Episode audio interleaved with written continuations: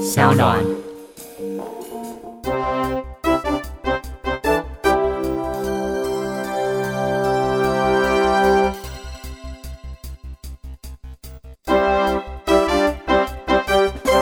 Hello，大家，我们这个单元叫什么名字啊？政治归政治。法律归法律，我们今天要来聊什么？跟大家聊最近最夯的几个法律时事，就来聊两个啊，就是呃，有一个吸毒的男子，然后他杀了他的妈妈，他甚至砍他的头，最后获判无罪，那引起社会上就轩然大波，大家会觉得，哎，怎么可以这样子？哎、你不觉得很奇怪吗？为什么大家看到这种新闻都很生气？我看到这种新闻我都很很兴奋，为什么你会很兴奋？就哇，这种东西可以辩护到无罪，超屌的。从律师的角度来讲，当然是想要去看说为什么他会无罪，这个当然想要判断，因为对我们来讲，就是这种悲剧我们很常接触，但是到底什么原因会无罪，会很想知道。我可以理解这种心情，而且我的想法并不是说哦，看太屌了，这个东西可以辩护到无罪，以后案件一定可以很多很好接，嗯，倒不是这个想法，嗯而是说台湾的司法体系，台湾的法官真的愿意认真面对我们以前学习那些理论、欸哦，你说对他你不真的有真的有落实在判决里面这因为样子，我们以以前学法律的时候，课本上会有很多看起来很神秘、很离奇的案件嘛。对嗯但是长大真的当律师之后呢，其实会心知肚明是，法官他们工作时间有限，对，他们心有余力不力不足，嗯心中自然有时候不太愿意嗯真的把每个案件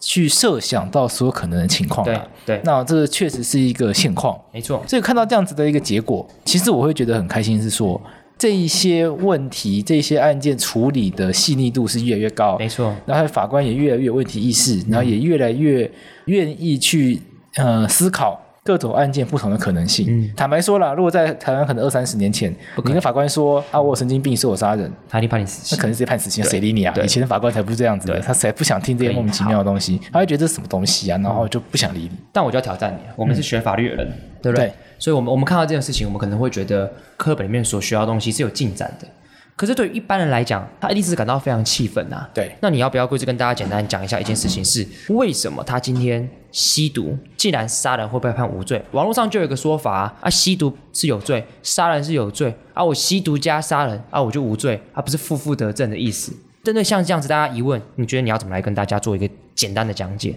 我在昨天跟婉珍的那个小短片里面，嗯其实我先简单的介绍了啦。但是更久以前的翁国燕律师也来到我们节目里面，好介绍过这个责任能力相关的规定嘛。嗯，那它的原理很简单，其实讲出来大家都可以理解啦。嗯，就是说刑法为什么要处罚人？嗯，你明明知道这是个坏事，嗯你明明知道这是违法事情，你甚至知道做了会发生不好的结果，嗯，但你却坚持要去做这件事情， OK，所以就是结果也确实发生。你要知道，对然后还去做，然后真的也发生了，刑法要处罚这样子的人。对啊，因为 OK 刑法要处罚的是禁止这样的行为嘛。嗯，很多法律其实都会禁止行为啊。可是对刑法重要性在于说，它是要去谴责一个人。嗯为什么在民法世界里面我们不会用处罚这个字？嗯，原因在说民法它其实重点在于说，你就是赔人家钱嘛。私人跟私人之间的对纠纷，自你己嗯答应别人的就是要做到嘛，那没什么好谴责的啊、你今天把人家车撞坏，那你就赔人家钱嘛。对，那好像没有什么只需要去谴责的东西，嗯对对不对？可是刑法不一样、啊，嗯刑法是说你真的做了一件法律不允许的事情没，错而且这个法律之所以不允许这个行为，嗯是因为这个行为本身就带有值得谴责，但道德上甚至是很多层面上，我们都不希望这件事情持续的发生在这个社会里嗯面，对它给人的一种呃良心上的震撼感。是高于耍赖不给钱，对是高于你单纯把人家不小心把人家车子撞坏、这样子的一个过错，嗯，对，那回过头来，既然是出于一个谴责的目的，那他谴责的原因就要来自于说，这个人他真的是知知道道知道他做在的犯是罪，。 哦敢飙高音你，看，你刚刚破音。 哎哎，婉珍这段不要剪掉，一定要放。 我知道， 这个也是我的 主题，变这样，好啦，重来，就是因为这个人他知道他这个事情是不对的，嗯，或者是说这个人他知道他多做一点就可以避免一些憾事，嗯可是懒惰啊，嗯，或者是出于其他一些原因，你可能讲的比较像过失的概念嘛，对这是它可以过失概避念免，但它结果没有多做一点，对啊呃然后来我们避甚至免。啊我们甚至是觉得说他有责任要多做一点。啊 OK，譬如说，呃，老师带小朋友去校外教学嗯， 玩七蛋，国小一年级那满母汤满满母汤的吧？应该知道这个很危险心吧在？很痛。啊结果一堆小朋友眼睛被打瞎，这个就大家可以理解嘛对。你对你应该可以意见到这是一个不可以做的事吧。老师不是故意的，老师没有故意要大家，当然不希望小朋友眼睛是瞎掉的。但可他是知道有可能会造成小朋友眼睛会瞎掉的极高的风险，但他并没有多做一些事情来避免这样的风险，所以他该被处罚。小朋友起打跤，这个老梗，你现在收听的人妈一定听不懂你在讲什么没。有这个节目的年龄层大概二十四到三十五，应该蛮多人玩过的。对，但是一定小有小朋友，友下楼梯，一定一定蛮多人没有玩过的啊真的哦小朋友下楼梯那个最后那个声音，就跟你刚刚的那个飙高 音有点像，对啊。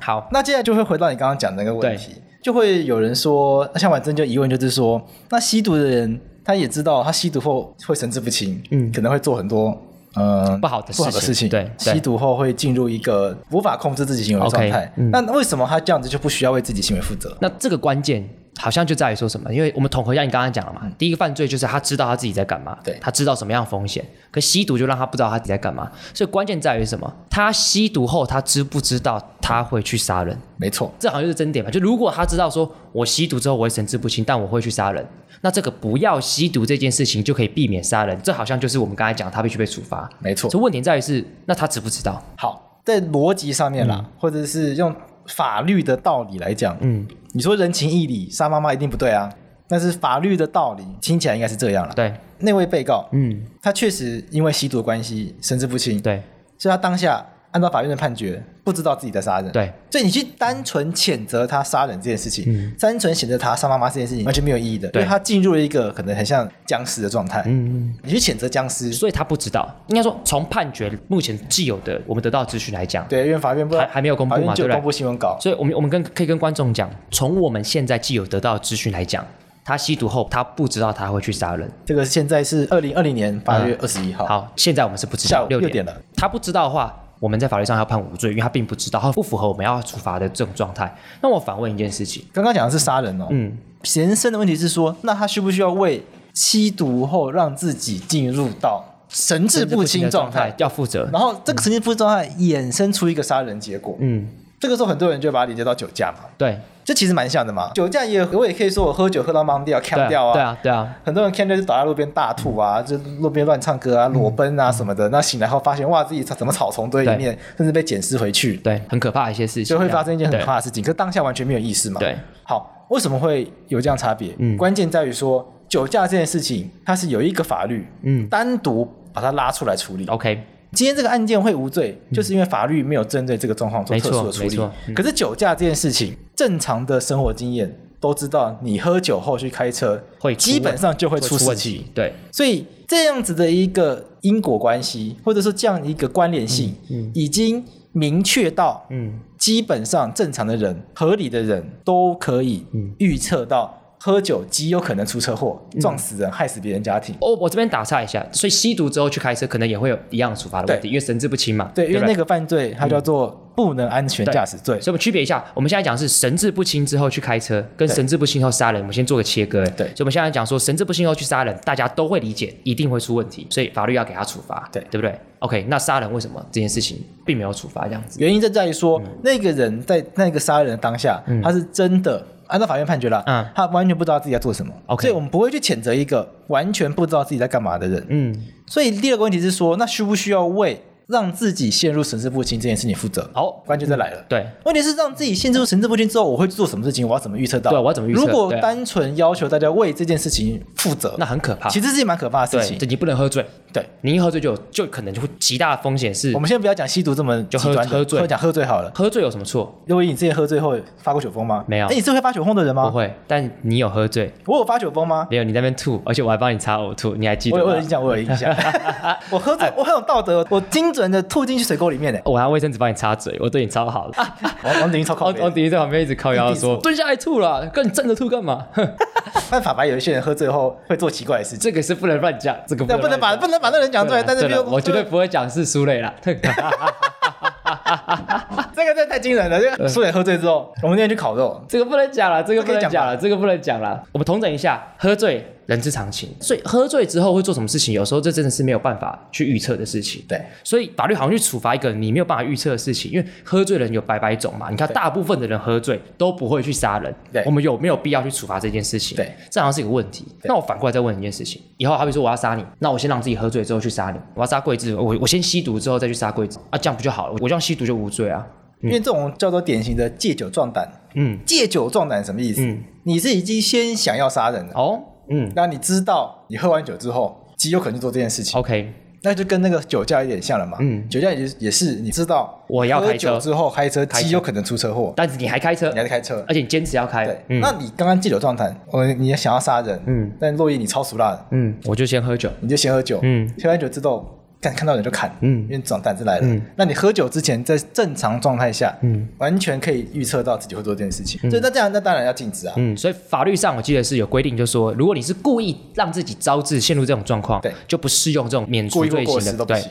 了解。所以那大家就会问说，那今天这个案件为什么不算这个故意或过失？那就重点要判别，就是他到底在杀人之前，他是不是本来就会故意要杀他吸嘛？毒之前哦，吸毒做之之前是不是要杀妈妈？目前资讯来讲有没有？听起来好像没有，嗯没有因为姐姐来出庭作证，大楼的社区管理员、邻居来作证，嗯，似乎平常跟妈妈之间没有太多的嫌隙，嗯，就可能家庭关系算融洽。嗯那我想也是啦，因为姐姐会出来求情，呃很多那个犯罪家被属嗯告被告的那个关进监狱之后，家属不来看的，而且因都为是说全家唾弃他唾，唾弃他，对。说全家觉得这个啊家族之耻，对嗯就急于要跟这个人切断关联。那我们统整一下，本来的刑罚要处罚的事情是你知道你在干嘛，他还去做，还发生危险结果。但如果你本来没有要这样子，但是你不小心进入到神志不清的状态所去做的事情，那法律没有办法去预测你会做什么样的事情，所以我们会有一些减轻的规定。但如果你本来就要做这件事情，可是故意让自己神志不清要去做这件事情，那法律还是会处罚。所以回到今天这个判决，最主要原因是他看起来是没有要杀他妈的，那他最后吸毒才去杀他妈。那这个大家还是会担心一件事情，那以后神志不清人怎么办？那我想这可能并不是法律要去处理的一件事情，就是我们是不是就是要避免自己陷入神志不清的状态？没错，就是而且大家想一件事情，嗯他已经神志不清了，嗯吸毒吸到腔掉了，嗯这句话可能会有点政治不正确，嗯，但是我想为了白话，喝酒喝到腔掉了，你觉得他会怕杀人罪吗？对，这个是对呀当下。大家觉得说哇，今天哇杀人杀妈妈可以无罪，那我以后就判杀我刑妈，以后就杀妈妈。对，其实也不是，不是啊，对啊，因对啊为你知道你是个正常人啊，你知道你做这件事情你会被处罚。嗯，但如果你今天吸毒呛掉了，你觉得你会被处罚吗？所以这个东西完全没有吓阻力嘛。了解，所以大家会担心说哇，以后大家是不是就是戒酒壮胆？那不好意思，戒酒壮胆我们前面讲了，这个不行，没有用，嗯了解照罚。嗯以后看到路上有一些看起来精神状态好像，好像有些疾病的人，嗯可能就真的是要小心一点。嗯那你说这种人法律都没办法处罚，法律都没办法解决吗？请问法律要怎么解决？嗯，他就是搞不清楚状况，他才会被法官认定没有识别能力嘛。对，我想这样讲大家可以很容易理解了啦。对，我们也要跟大家讲一件事情，就是社会上每一个问题其实都没办法，每一件都用法律来解决，没办法，都用刑法来解对，决。都用刑法来解决。我们对法律可以有很完完整的的规范譬对嗯如说，我们常常讲一个叫做什么社会安全网，对，比如遇到这样的人，有没有一些机制他比如说他生病的话，病神志不清，有精神卫生法之类的嘛，对不对？如果这个人确实呃已经有一些因为这个精神疾病，然后严重开始出现伤害自己或其他人这个生命、身体安全的情况，那这个情况下是可以强制就医的， OK 就是强制把他送上救护车载走。 OK，所以法律还是有针对一些可能神志比较不清的人，这样想起来这样比生病较的人有效吧对他可能会先先去做一些处理对，来避免他去做出对社会伤害的一些事情。那像吸毒这件事情，可能有一些相关的毒品危害条例也有去管制，针对比较不应该去接触到的一些药用的东西去做处理。其实我们相关的法律也设了蛮多的机制的。那我从这个东西来带到我们今天想要讨论的第二个东西，就是那那个人他杀人之后，他被抓到之后，他很有可能被做什么事情？羁押吧，被羁押，对对对，这件事情也蛮多观众敲碗来问说，哎，那到底羁押是什么？我们就很多的立法委员对被羁押了，那其中大家最关注的就是我们时代力量的徐永明到底有没有被羁押这件事情，大家非常关注。蓝绿被羁押这正常啦，啊这个真的是啊这个蓝哎蓝跟绿的被关的不够多吗？就是看人，如果这蓝的是蒋万安，啊绿的可能是一些大家比较觉得倾向比较清新的人被羁押，大家也会觉得，呃可能是因为今天这蓝绿可能被羁押的人，大家觉得可预没见有性没有太意外，没有太意外，呃我也不知道，就是大家反正大家可能觉得没有太意外，所以就没有太大的反应。可能徐永明大家大家会比较意外这样子。很多的这个时代量粉就说了一句话：，你看徐永明没有被羁押，所以他没事；，剩下被羁押就代表他有事，这样对吗第一个无罪推定原则，嗯不管有没有被羁押，嗯都先推定无罪。 ？OK，在被法院判决有罪之前，他都是无罪的，没错所以羁押不是一种判决，羁押不是。 OK，那羁押是什么？第二个 OK，我们先讲专有名词。 ，OK，羁押是一种刑事诉讼的保全手段。好，不要保全什么？ OK，因为刑事诉讼，这个人法院最后判决你有罪，嗯你是不是要去坐牢？哦，对，那大家不是笨蛋啊，嗯就跑掉就好了。哦我干嘛要等到你判决有罪？我都知道我可能会有罪，我就对赶啊快跑这样子。就是我有有些人心知肚明嘛，我就是有干嘛，对不要坦荡荡的接受审判呐、嗯赶快跑啊！嗯以前就跑到大陆啊，跑到越南啊，跑对到泰国去啊，对，都那么笨啊。嗯所以为了怕你逃跑，嗯就先把你关起来。 OK 就是这是羁押的最主要目的啦。对，但这也很危险，因为听起来很很正当嘛。对，可是这个人就没有被定罪啊，嗯他到底徐有明、苏正清、嗯，廖国栋、陈超明、还有赵振宇，赵振宇，嗯好，他们到底有没有收这些贿赂，嗯收这些贪污的钱？法院都还没有调查完，对，甚至是检察官正在调查而已哦、没错甚至还没有进入到法院审理的阶段哦。尚未被起诉，你就先把他关起来，对他们五个人嗯是一个很大很大权利的伤很大害。权利伤害嘛。对，他们被关起来之后呢，这个廖国栋是山地原住民嗯，的立立委，委对，那突然少一席，原住民族权益间接也受到影响。赵振宇是桃园第六选区，你那边的选区的人就没有一个人替他发声。对，如果这个什么徐永明被羁押的话，嗯那这个时代力量党主席。对，然后党主席就党主席那时代力量突然群龙无首，对假设今天真的是一个政治迫害，就根本徐永明是无辜的，嗯就一点给他搞起来。然后现在好像在对岸好像就很容易有这种状况，对，嗯执政党这样去搞，搞一个在野党，那在野党就垮掉了，对啊对啊所以羁押其实是一个很严重的事要情，我想很要很谨慎。对，所以我想，所以这样子一个举例，大家就可以知道说，嗯它其实是很严重的事情， ，OK，所以要非常谨所以慎。我这样理解，羁押其实只是要避免一些事情。我可不可以这样讲？它是避免犯罪侦查被破坏，因为你有可能在犯罪侦查过程当中串供跟别人，好比说我跟桂枝假设犯罪，我就说哎、我们等一下证实怎么样之类的，这个有一个人做过这件事情，就是本来被羁押哦，嗯后来就交保出来，嗯，然后就去串交供，保回来之后呢，没有回家休息，立刻到公司里面嗯把所有人叫来开会，嗯，开完会之后呢，又立刻被羁押 了。这个就是说我怕你串供，对所以羁押你，然后放你出去之后，你就果然你就就过来去果然去串串供， 所以这个羁押确实很困难啦。 OK 你说这个要关很难做这个决很定难，你不对关他跑去串很供，很他难被讲法官被骂哎供啊，那除了对串供之后还有什么灭证？灭证，对，就是我怕你跑去把证据破坏，像这个林义士不是说被逮捕之后，对家里有很多那个浓烟一直冒出来吗？对，在烧钱之就类的，疑似在烧，对烧纸在钱纸。钱，对，嗯，把真钱烧掉还是什么？我记得这因为我不是很清楚，我我忘不记敢了。乱对说话，。那时候但还那时候还我们还很但是小嘛。对，那这个纸钱到底是纸钱还是纸钱？不知道不知道， OK 大家自己查一下。那第三个就是逃亡，OK。所以如果你怕你串供灭证或逃亡，就这种可能会破坏犯罪侦查的没错，几率很大的话，我就会可能把你羁押。所以我要还有问一你，种叫预防性羁押，根据科学的研究，你可能做了某个犯罪之后，可能会反复行使发生这些犯罪。我记得强制性交好像对，类似那个像这样性侵害的犯罪，对可能就会还有放火，那可能就还会有这个预窃直盗，接把你羁押这样。怕你再犯，就是说这个这种犯罪类型，实证研究上。